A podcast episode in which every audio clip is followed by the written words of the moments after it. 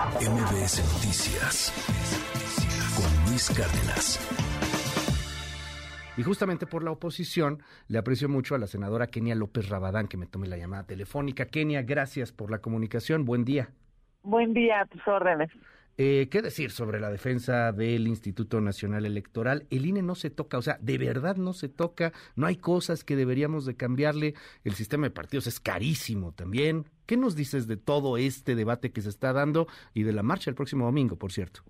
Pues mira, primero decirte que es evidente que el presidente de la República no quiere ahorrar dinero. Lo que quiere es controlar los órganos electorales. O sea, no quiere ahorrar dinero, que nada más para ponerte un ejemplo, eh, lo que se tiró, por cierto, dinero de los mexicanos en este aeropuerto que ni vuelos tiene, hubiera pagado 22 años de el INE. Así es que no es un asunto de dinero, la verdad, y de, fondo, el tema es que López Obrador lo que quiere es definir las elecciones y si no las gana, arrebatarlas y si no las gana, controlar al árbitro electoral. Escuchando ahorita eh, la argumentación, pues es, una, es un contrasentido. ¿Cómo va a tener el control eh, del INE, el PAN, y eh, reconocerle pues una gran, por cierto, un, un, gran triunfo en 2018 al presidente actual.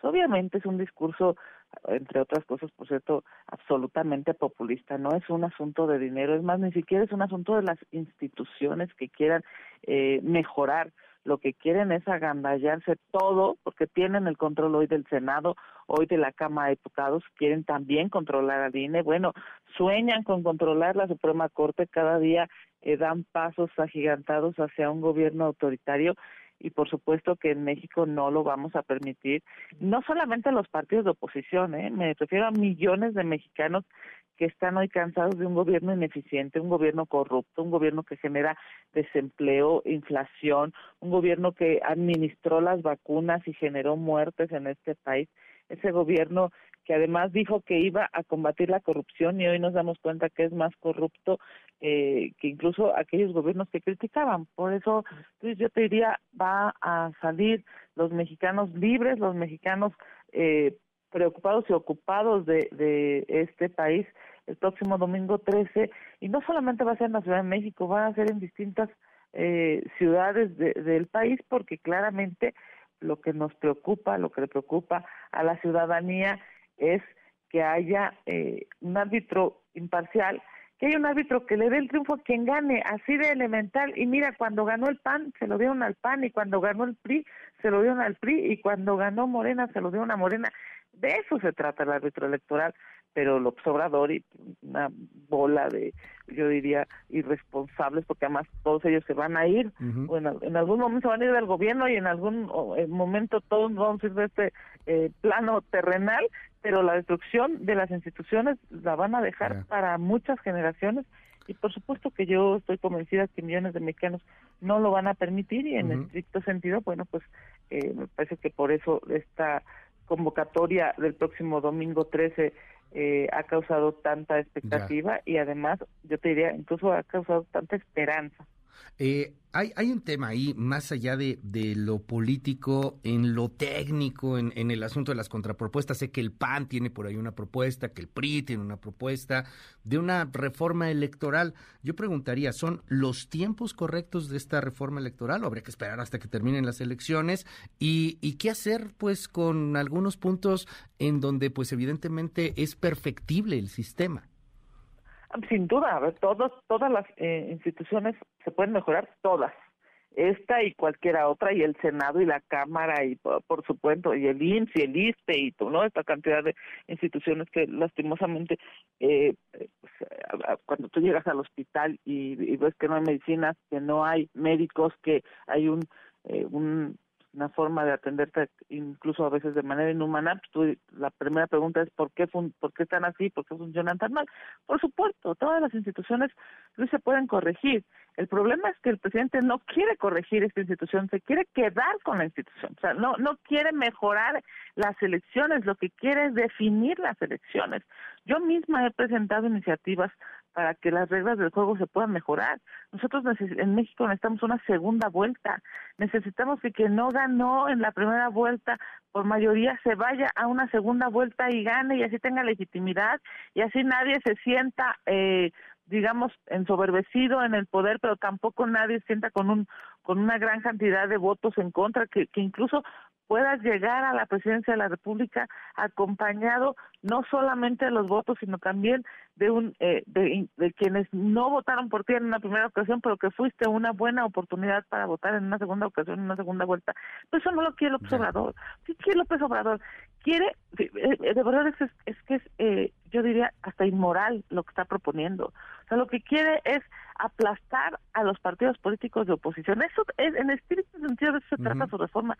Quiere aplastar a los eh, a los tribunales y a las autoridades electorales locales. O sea, quiere controlar desde el centro todas las elecciones y además quiere eh, que los consejeros vayan a, a, una votación. Oye, a ver, si tú le preguntas a los mexicanos si quieren pagar menos impuestos, pues todo el mundo va a querer pagar menos impuestos. El problema es que se necesitan pagar impuestos para sobrevivir en la administración pública y para poder tener servicios. Si tú le preguntas a una persona si quiere votar por, eh, por quien sea para poder elegir a cualquier autoridad, por supuesto vamos a decir que sí, es lógico, pero no puede ser posible que pongas a una persona que gane por popularidad eh, ser consejero del INE y después esa persona la, la puedas manipular a, digamos a Sanchas, es, eh, escuchando ahorita la argumentación de Morena eh, o del gobierno, la verdad es que no es cierto, eh, es evidente pues que el gobierno no está pensando en los mexicanos, el gobierno está pensando en más poder y más dinero, por cierto. finalmente, ¿qué posibilidades hay de que esto realmente transite o no transite? ¿Cómo ven al PRI y pues para el siguiente año, como sea, se reconfigura el pleno del INE. O sea, como sea, ya le hicieron el conteo ahí a Lorenzo Córdoba, a Ciro Murayama, se van. Y, y como están las reglas del juego, los siguientes consejeros, pues tendrán quizá más afinidad hacia la cuarta transformación. ¿Tiene sentido este debate contra la reforma? ¿No será que la reforma va a terminar ahí congelada y de cualquier manera el año que entra el INE ya no estará tan parejo? Pues yo primero que nada decirte, el domingo vamos a salir a las calles para demostrarle a López Obrador que el INE no se toca. Vamos a salir a las calles para demostrar, por cierto, sin colores partidistas, sin filiaciones políticas, sin ideologías. Vamos a salir a las calles eh, con una premisa mayor que es defender a nuestro país. Segundo, sí, cada voto es importante y todos los panistas, los priistas, los perredistas, los emesistas, todos deberán de no doblarse porque más allá de la amenaza del gobierno, más allá de la intimidación, más allá de las ofensas incluso, porque el gobierno es, es eficiente en ofender y es muy ineficiente en hacer gobierno. Claramente hay eh, que estar, digamos, en una posición pues valiente, yo diría, ¿no? De hombres y de mujeres valientes, porque eh, cuidar un, pues digamos, un patrimonio, una cuenta bancaria, una carpeta de investigación, eh, y a cambio de eso, destruir al país, de las familias de todos, de, no solamente de nosotros, de nuestros vecinos, de la gente que vive en nuestras colonias, en nuestros municipios, en nuestras ciudades, va a ser verdaderamente, yo diría, eh, terrible para el país que alguien se deje vencer, se deje amenazar o se doble.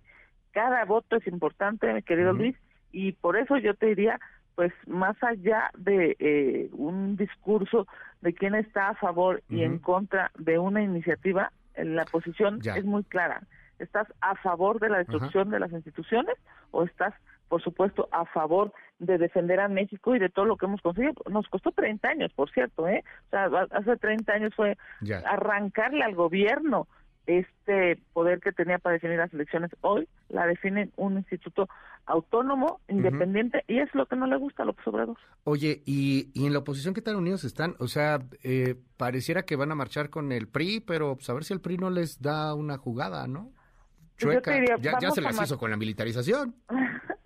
vamos a marchar con los ciudadanos. A mí me, me llama muchísimo la atención y además me esperanza, me da una gran eh, fortaleza saber que muchísimos mexicanos van a marchar en físico y van a marchar en sus redes sociales y van a marchar en su, eh, digamos, en su convocatoria familiar para salir a la calle, para salir a las redes, para salir en el Twitter, en el Facebook, en el Instagram, en eh, incluso en las pláticas eh, individuales, familiares, para decir ya basta. A mí me parece extraordinario porque no estamos luchando ante un poder que esté pensando solamente eh, pues, en gobernar, estamos luchando ante un poder que quiere, aspira a que su próxima cocholata, por más corrupta, ineficiente que sea, eh, gane y eso es terrible, no solamente para, yo diría, para esta generación, es terrible para las demás generaciones, por eso lo hemos dicho, hoy justamente publico mi columna y digo el INE no se toca y vamos a salir a marcha.